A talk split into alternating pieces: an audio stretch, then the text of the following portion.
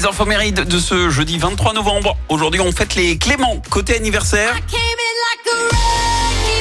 la chanteuse américaine Miley Cyrus fête ses 31 ans. Elle est devenue célèbre à 13 ans en incarnant Anna Montana. Et son premier album est certifié triple disque de platine.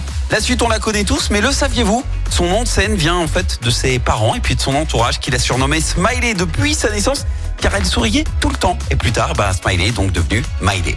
C'est également l'anniversaire d'un chanteur français qui a vendu plus de 25 millions d'albums à travers le monde. Francis Cabrel. 70 ans, à 13 ans, son oncle lui offre une guitare à Noël et il compose ses premières chansons. À 19 ans, il est renvoyé du lycée. Là, il devient un vendeur de chaussures. Et puis en 74, il participe à Toulouse à un concours de chansons à Sud Radio. Petite Marie, je Et Petite Marie arrive, débarque comme ça. Ta petite Chanson dédiée à sa femme, Mariette Dargeau, qui lui permet de remporter le concours et le prix de 2000 francs.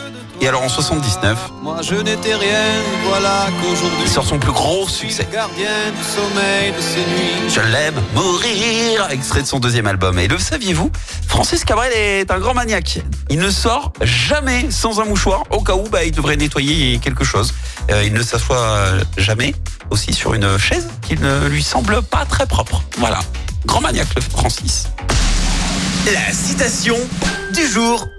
Ce matin, je vous ai choisi la citation de l'auteur belge Philippe Geluc. Écoutez. L'escargot a beau avoir une maison à lui, il a quand même les toilettes à l'extérieur.